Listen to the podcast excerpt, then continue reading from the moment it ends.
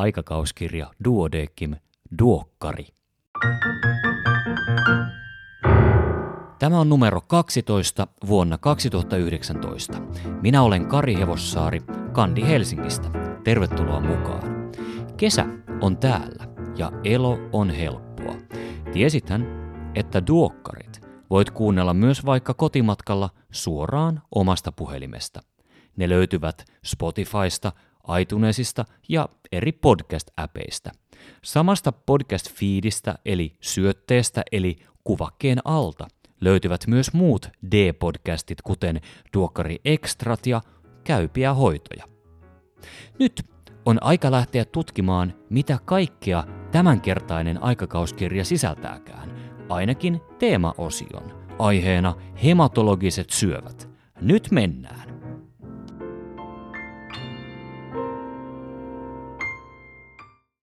Pääkirjoitukset. Mitä uutta sydäninfarktin diagnostiikassa? kysyy ensimmäinen pääkirjoitus, jossa käydään läpi viimeisimpiä kansainvälisiä suosituksia lähinnä troponiinipäästöjen näkökulmasta. Pientä viilausta ja diagnoosien nopeutusta olisi tarjolla esimerkiksi ST-nousuttoman sydäninfarktin voisi poissulkea jo yhdellä troponiininäytteellä, jos EKG on normaali ja näyte on otettu vähintään kaksi tuntia oireiden alusta ja se on alle mittaustason. Lapsuus-iän idiopaattisen skolioosin korjaaminen kasvua hyödyntämällä ilman luudutusta. Skolioosi tarkoittaa selän yli 10 asteen vinoutumista. Melkein joka kymmenennellä suomalaislapsella tämä todetaan. Alle 10-vuotiaana todettuihin eli varhaislapsuuden idiopaattisiin skoliooseihin liittyy keuhkotilavuuden pienentymisen ja kuoleman riski. Luudutusleikkaus on erinomainen hoitovaihtoehto nuoruusiän skolioosissa, mutta varhaislapsuuden versiossa se on sisältänyt ongelmia. Uusi tekniikka on selkärangan pingotusleikkaus ja se vaikuttaa lupaavalta, joskaan pitkäaikaistuloksia ei vielä tunneta. TYX on aloittanut menetelmän käytön ensimmäisenä Suomessa.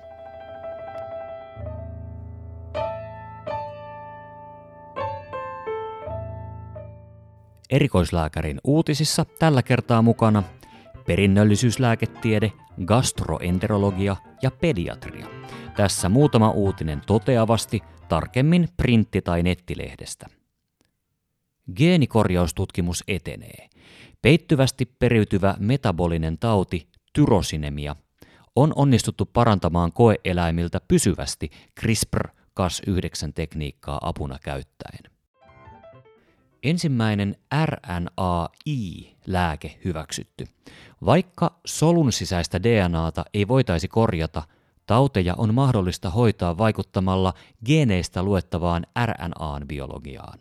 Syksyllä 2018 Yhdysvaltain lääkevalvontaviranomainen FDA ja EU antoivat ensimmäisen myyntiluvan RNA-interferenssiin perustuvalle lääkkeelle. Määrätäänkö kaupallisilla televastaanotoilla enemmän antibiootteja? Kyllä määrätään, ainakin Jenkeissä ja lapsille. Kolikot ovat säilyttäneet asemansa tavallisimpina pikkulasten nieleminä vierasesineinä. Tämä tieto tulee myöskin Amerikasta. Katsausartikkelit. Tämän numeron teemana on hematologiset syövät. Niitä käsitellään kattavasti kuten tapana on. Syvemmin tarkastelen artikkelia CAR-T-soluhoito, mitä ja millä hinnalla. Muista katsausartikkeleista tässä pääkohdat, lehdestä tarkat tiedot. Alkuun teeman ulkopuoliset katsaukset, joita on kaksi. Anoreksia-potilaan endokriiniset poikkeavuudet. Anoreksia-potilaan aliravitsemustila johtaa energiankulutussa säästäviin muutoksiin monissa kehon toiminnoissa. Endokriiniset muutokset pyrkivät varmistamaan riittävän energian saannin vitaalitoiminnoille.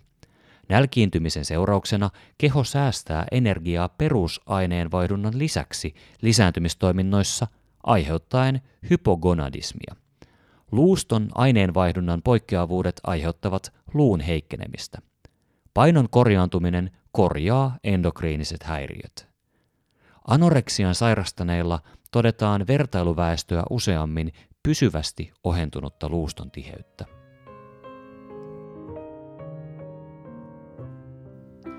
Munuaispotilaan luustosairauden uudet hoitosuositukset. Munuaisten vajaatoimintaa liittyvä luustosairaus lisää luun murtumien riskiä ja yhdistyy pehmytkudosten ja verisuonten kalkkiutumiseen. Hyperfosfatemian ja lisäkilpirauhasen liikatoiminnan ehkäisevän hoidon ei ole osoitettu vaikuttavan valtimokovettumistaudin kehittymiseen tai eliniän ennusteeseen.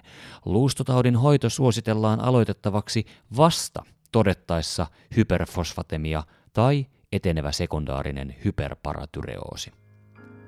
Sitten teemaan. Hematologiset syövät. Veritautien diagnostiikka on edennyt suurin harppauksin viime vuosikymmenen aikana, erityisesti molekyyligeneettisten menetelmien kehityksen ansiosta. Hematologisten tautien ensioireet ovat yleensä epäspesifisiä, mutta poikkeavuudet verenkuvassa herättävät epäilykset veritaudista. Yhä useammin tutkimukset käynnistyvät rutiinilabrojen yhteydessä tehdyistä löydöksistä – Hematologisten syöpien ilmaantuvuuden ja potilaiden selviytymisen kehitystä eri aikoina on poikkeuksellisen vaikeaa seurata, sillä luokittelu on muuttunut moneen kertaan. Myös tautikokonaisuuksien diagnostiset kriteerit ja määritelmät ovat muuttuneet ja kokonaan uusia tautiryhmiä on luokiteltu pahanlaatuisiksi. Tautiryhmänä kaikki hematologiset syövät ovat nykyisin sekä miesten että naisten, mukaan lukien lapset ja nuoret aikuiset, neljänneksi yleisin syöpätyyppi Suomessa. Vaikka ilmaantuvuus on lisääntynyt, ovat potilaiden elossaoloosuudet parantuneet merkittävästi ja hematologisten syöpien aiheuttama kuolleisuus onkin pienentynyt 20 viime vuoden aikana. Katsauksia teeman sisällä seuraavista aiheista – Lasten ja nuorten aikuisten akuutin lymfoblastileukemian hoito kehittyy.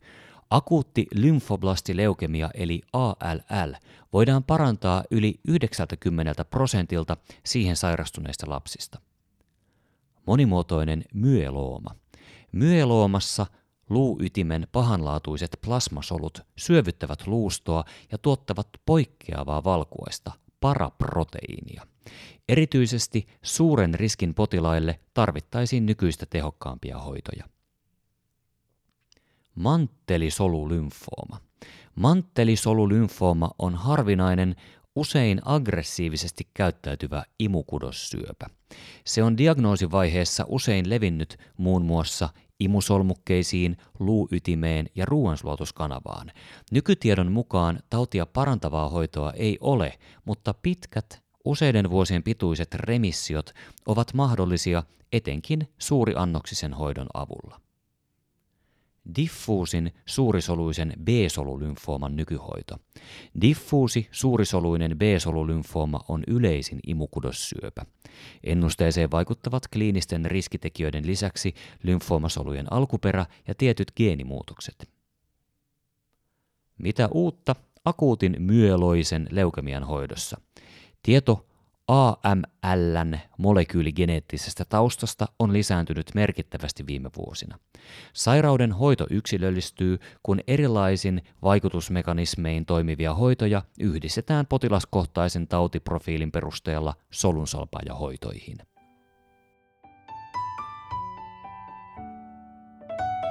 Sitten pidempi katsaus. CAR-T-soluhoito, mitä ja millä hinnalla? Kirjoittajinaan Sirpa Leppä ja Kim Vettenranta. Syövän immuunihoito, jossa aktivoidaan potilaan puolustusjärjestelmän soluja hyökkäämään tehokkaammin syöpäsoluja vastaan, mullistaa syövän hoitoa.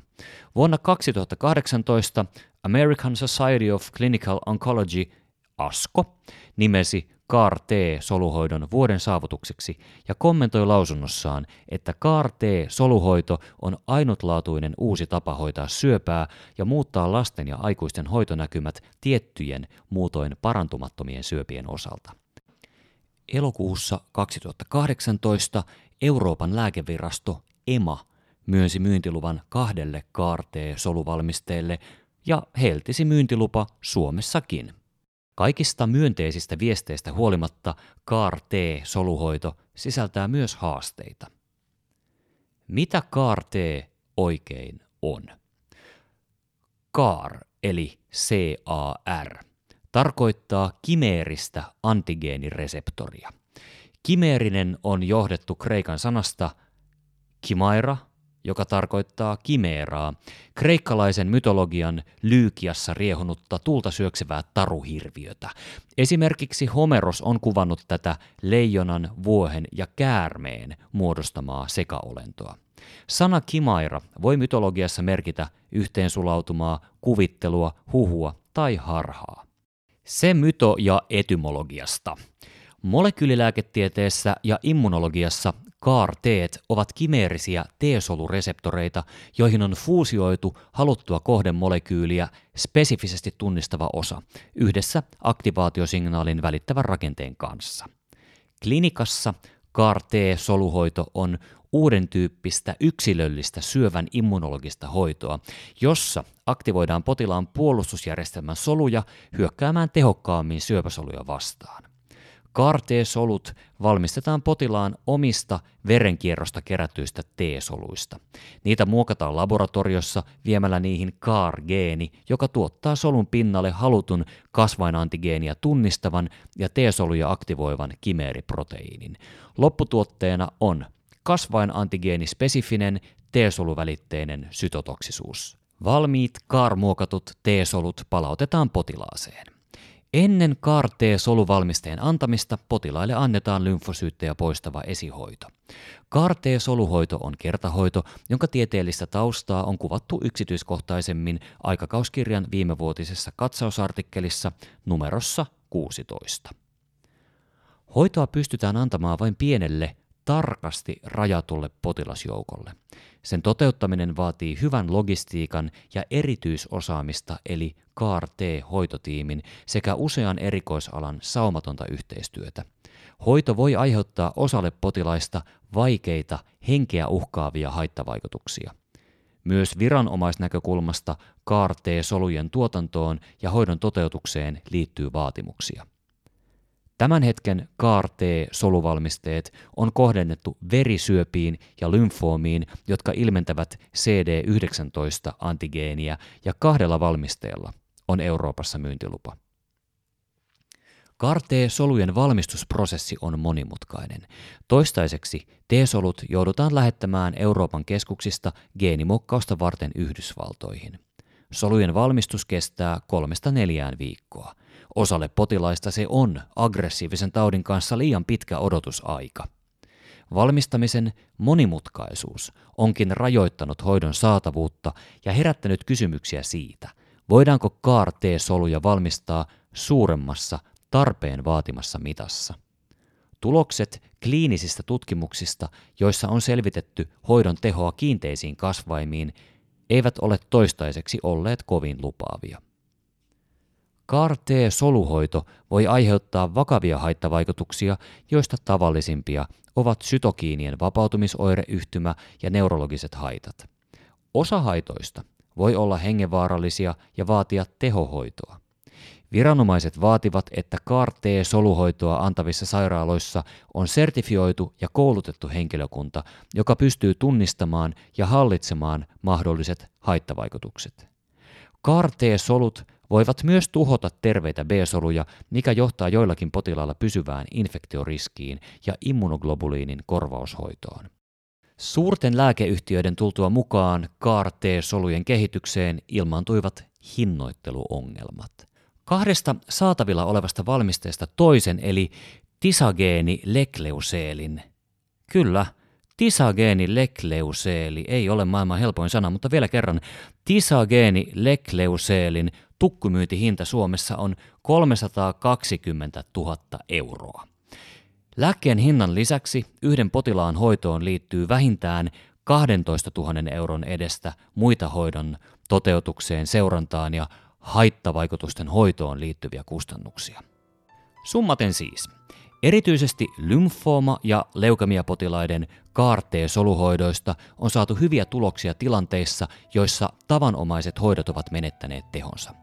Kiinteiden kasvaiten hoidosta ei vielä ole merkittäviä näyttöjä.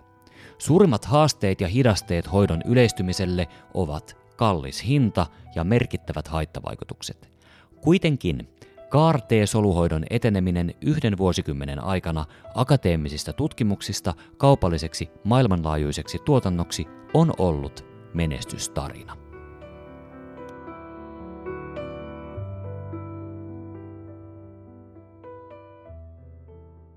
Uusi Vältä viisaasti suositus aiheesta ahdistuneisuushäiriöt ja benzodiazepiinit, nimittäin benzodiazepiinien päivittäistä käyttöä on perusteltua välttää ja käyttö rajata ahdistuneisuushäiriöiden hoidon alussa vain vaikeimpiin tilanteisiin ja rajatuksi ajaksi riippuvuusriskin minimoimiseksi.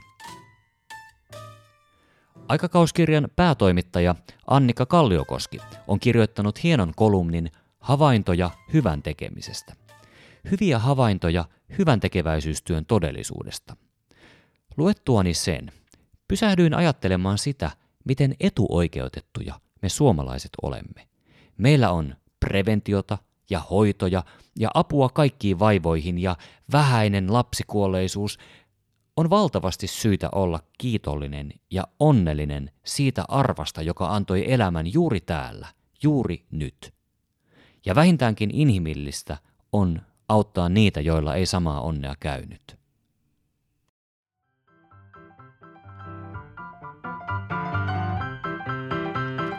Siinä kaikki tällä kertaa. Kiitos kun kuuntelit. Aika se vain rientää, ensi viikolla on jo vuoden pisin päivä ja juhannus. Mahtavaa! Heitä kaikki talven vaivat ja pettymykset kokkoon ja nauti kesän riemuista. Olet sen ansainnut. Pari viikon päästä taas uusi duokkari, joka onkin tuhtia paksu kesänumero. Siihen asti, voikaa hyvin. Maestro Rantala, ole hyvä.